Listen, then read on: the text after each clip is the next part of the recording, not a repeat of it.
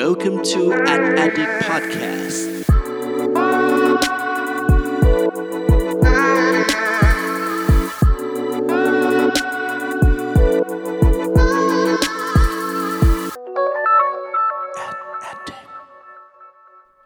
สวัสดีครับ ขอต้อนรับเข้าสู่ Addict Podcast ตอนที่ 27 กับผม เพิร์ดพงศ์ติภาสุกยืดครับ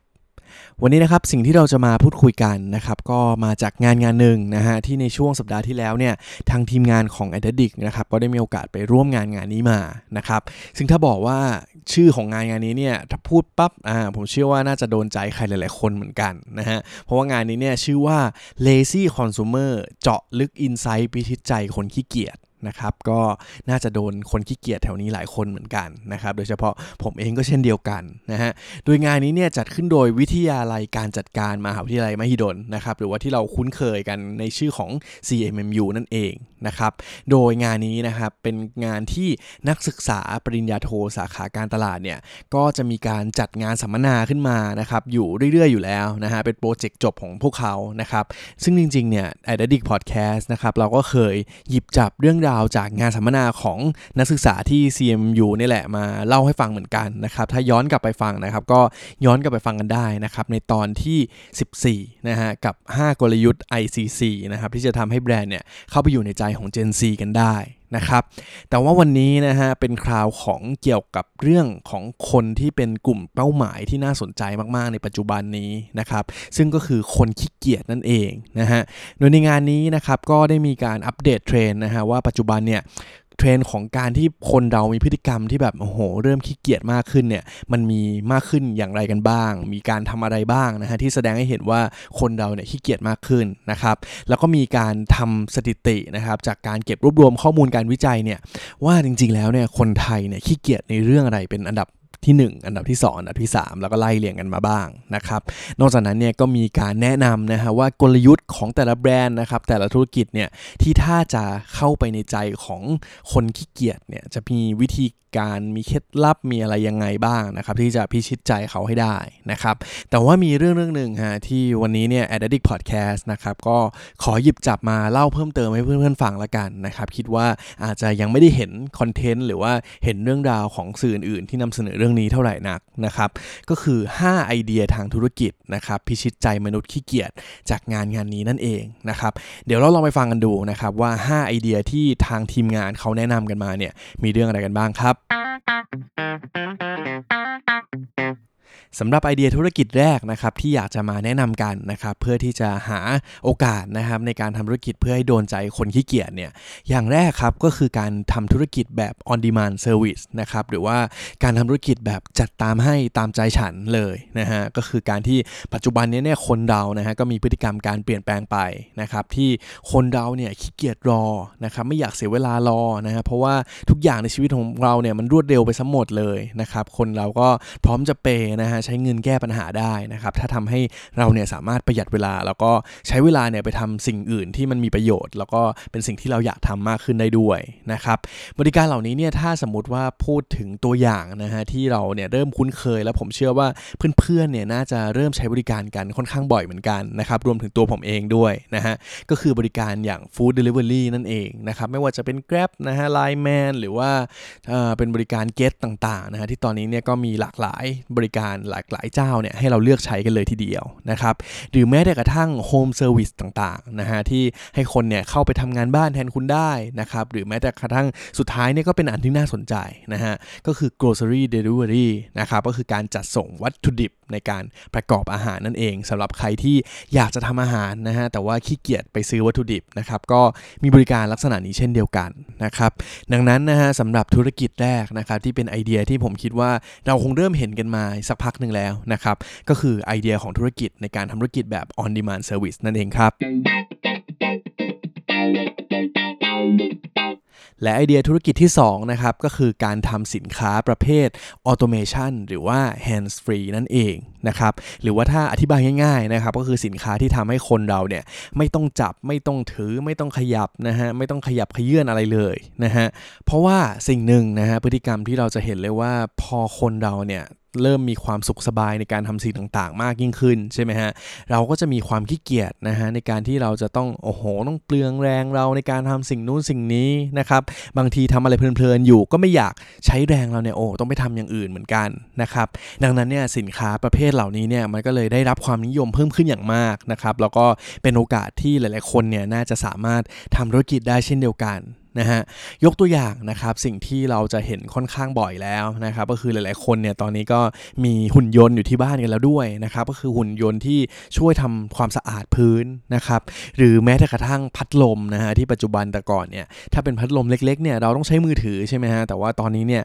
ก็มีพัดลมที่สามารถเราเนี่ยเอามาห้อยคอนะฮะโดยที่ไม่ต้องถืออีกต่อไปได้ด้วยเหมือนกันนะครับหรือแม้อีกอันนึงนะครับเป็นตัวอย่างที่ผมชอบมากนี้มาก ๆ เลยก็คือ เวลาที่เราเนี่ยนอนใช่ไหมฮะเราก็อยากจะหยิบนู่นหยิบนี่มาอ่านนะครับไม่ว่าจะเป็นหนังสือหรือว่าหยิบโทรศัพท์ของเรามาดูหนังมาเล่นโซเชียลมีเดียนะครับแต่ว่าองศามันเนี่ยมันมักจะไม่ได้แล้วก็ทำให้เราปวดคอใช่ไหมฮะตอนนี้เนี่ยมันก็เลยมีแว่นที่สามารถทำให้เรานอน แล้วก็สามารถอ่านทุกอย่างได้โดยที่มือของเราเนี่ยก็วางไว้บนหน้าอกของเรา แล้วก็เห็นสิ่งนั้นเนี่ยแบบชัดเจนมากๆเลยด้วยนะครับซึ่งแว่นอันนี้เนี่ยก็เรียกว่าแว่นปริซึมนั่นเอง นะฮะและนี่ก็คือไอเดียที่2นะครับก็คือการทำสินค้าในระบบของออโตเมชันนะครับหรือว่า hands free ต่างๆนะครับเพื่อทำให้คนเนี่ยไม่ต้องขยับเขยื้อร่างกาย แล้วก็สามารถใช้สินค้านั้นได้นั่นเองครับและไอเดียธุรกิจอย่างที่3นะครับก็คือการทำสินค้าประเภท ready to นะครับหรือว่าเตรียมพร้อมสำหรับการทำอะไรบางอย่างเลยนะฮะซึ่งจริงๆแล้วเนี่ยต้องบอกว่าสินค้าประเภทเหล่านี้เนี่ยก็เราคนไทยเนี่ยก็คุ้นเคยกันมาอย่างยาวนานแล้วนะครับเพราะว่าเวลาเราเข้าไปในเซเว่นเนี่ยเราก็จะมักจะเจอสินค้าประเภทที่เป็นแบบพร้อมสำเร็จรูปนะฮะสามารถทำทานได้เลยหรือว่าดื่มได้เลยเนี่ยอยู่มานานอยู่แล้วนะครับดังนั้นเนี่ยก็ไม่ใช่เรื่องใหม่อะไรมาก แต่ว่าด้วยความที่พฤติกรรมของคนเรานะฮะก็มีการเปลี่ยนแปลงไปเรื่อยๆนะครับดังนั้นเนี่ยตอนนี้หลาย ๆธุรกิจนะครับก็ต้องหานะฮะว่าเฮ้ยมันมีสินค้าประเภทอะไรอีกอีกนะครับที่เราสามารถทำเป็น ready to ได้นะครับตัวอย่างนะครับที่น่าสนใจก็คือตอนนี้นะฮะก็มีธุรกิจนะครับทำสินค้าแบบ ready to cook นะครับที่จัดเตรียมวัสดุต่างๆนะฮะส่วนผสมอะไรต่างๆ ให้เรียบร้อยเลยนะครับถ้าใครเนี่ยอยากจะทำเมนูต่างๆ ที่เป็นเมนูที่แปลกๆใหม่ๆ หรือเมนูแบบธรรมดาก็ได้นะฮะก็สามารถซื้อกล่องนี้ไปนะครับแล้วก็ไปทำเองได้เลยนะครับโดยที่ไม่ต้องมาเสียเวลา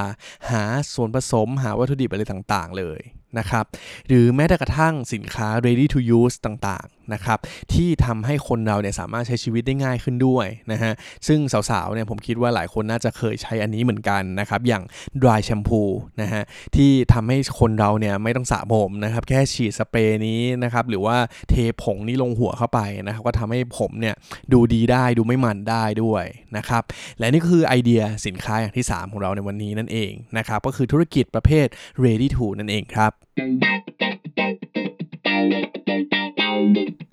และไอเดียธุรกิจอย่างที่ 4สำหรับคนขี้เกียจในวันนี้นะครับ ก็คือการสร้างสังคมหรือว่าคอมมูนิตี้นะครับที่สร้างแรงจูงใจบางอย่างในการทำสิ่งต่างๆ นั่นเอง นะครับ จริงๆ แล้วเนี่ยหลายคนอาจจะสงสัยนะฮะว่าเฮ้ยทำไมข้อนี้อยู่ดีๆ มาแปลกนะครับ เพราะว่าอย่างข้อที่ 1 ถึงข้อที่ 3 ที่ผ่านมานี้นะฮะก็จะเห็นว่าเป็นสินค้าหรือว่าบริการนะครับที่ตอบโจทย์คนขี้เกียจมากขึ้นนั่นเองนะครับ แต่ว่าอันนี้นะฮะต้องเท้าความนิดนึงว่าจากงานวิจัย Lazy Consumer ของนักศึกษาปริญญาโทของ CMMU ในครั้งนี้นะฮะก็เจอเหตุผลอันนึงนะฮะที่เป็นเหตุผลที่สำคัญมากๆที่ทำให้คนเราเนี่ยมีความขี้เกียจมากขึ้นนะครับไม่ว่าจะเป็นขี้เกียจรื่องอะไรก็ตามนะฮะซึ่งเหตุผลนั้นเนี่ยก็คือการที่คนเรานะครับขาดแรงจูงใจในการทำเรื่องต่างๆ นั่นเองนะครับดังนั้นเนี่ยในการที่เราสามารถสร้างคอมมูนิตี้หรือสังคมขึ้นมาในการช่วยสร้างแรงจูงใจบางอย่างแก่พวกเขาได้เนี่ยแน่นอนว่ามันก็ถือว่าเป็นโอกาสทางธุรกิจเหมือนกันนะครับเพื่อให้เห็นภาพชัดเจนนะฮะผมยกตัวอย่างอันนึงดีกว่านะครับที่ปัจจุบันเนี่ยเราจะเห็นเลยว่าเทรนด์ของการออกกำลังกายเนี่ยร้อนแรงมากขึ้นอย่างมากเลยนะครับเราจะเห็นเพจ Facebook ต่างๆ มากมาย จะเห็นคนที่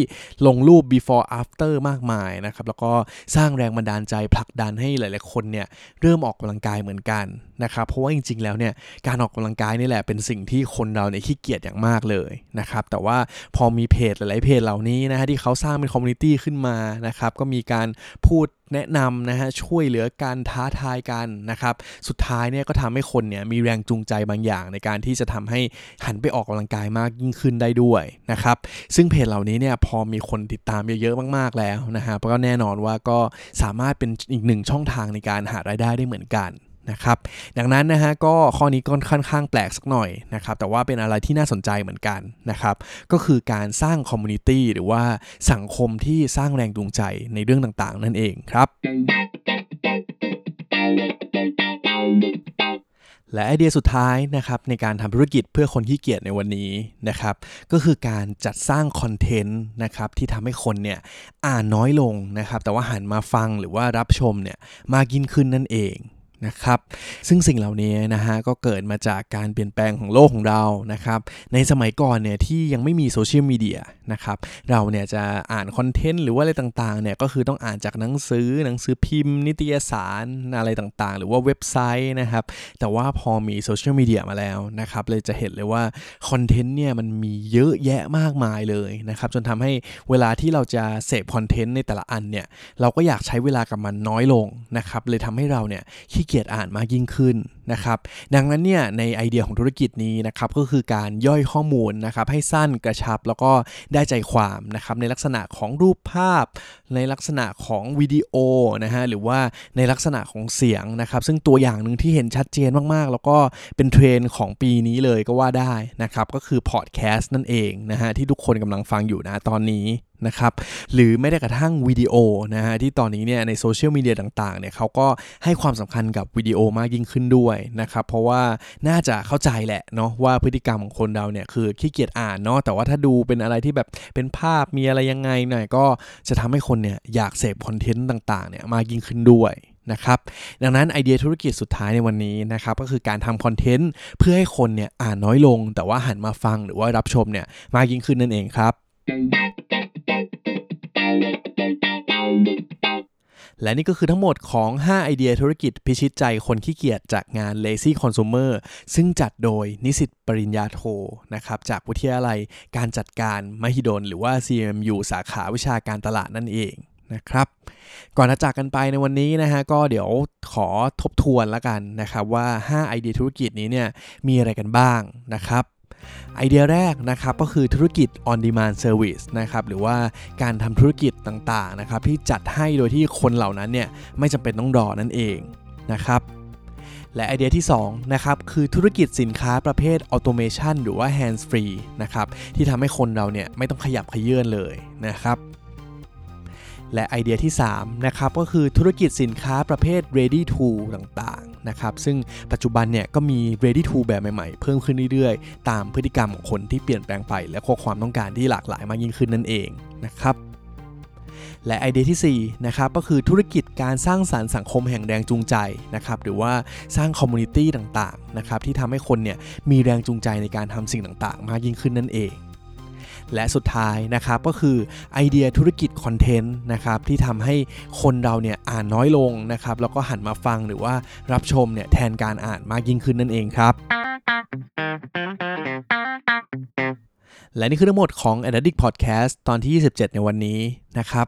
จริง ๆ วันนี้เนี่ยก็ค่อนข้างรู้ตัวเหมือนกันนะฮะว่าพูดแต่ละส่วนเนี่ยอาจจะเร็วไปหน่อยนะครับก็ต้องขออภัยด้วยนะฮะถ้าหากว่าไม่ทันตรงไหนนะครับก็สามารถสอบถามเพิ่มเติมกันมาได้นะครับหรือว่าจริง ๆ แล้วเนี่ยในรายละเอียดของงานวิจัยในครั้งนี้นะครับเดี๋ยวผมจะแนบลิงก์ไว้ให้นะครับสามารถเข้าไปศึกษาเพิ่มเติมกันได้นะครับว่างานวิจัย Lazy Consumer เนี่ยมีเรื่องราวที่น่าสนใจอะไรกันอีกบ้างนะครับก็ต้องให้เครดิตนะครับทั้งหมดนี้เลยนะครับจากนักศึกษาปริญญาโทสาขาวิชาการตลาดนะครับจาก CMU หรือว่าวิทยาลัยมหิดลนั่นเองนะครับ ก็ต้องขอขอบคุณณที่นี้อีกครั้งนะครับ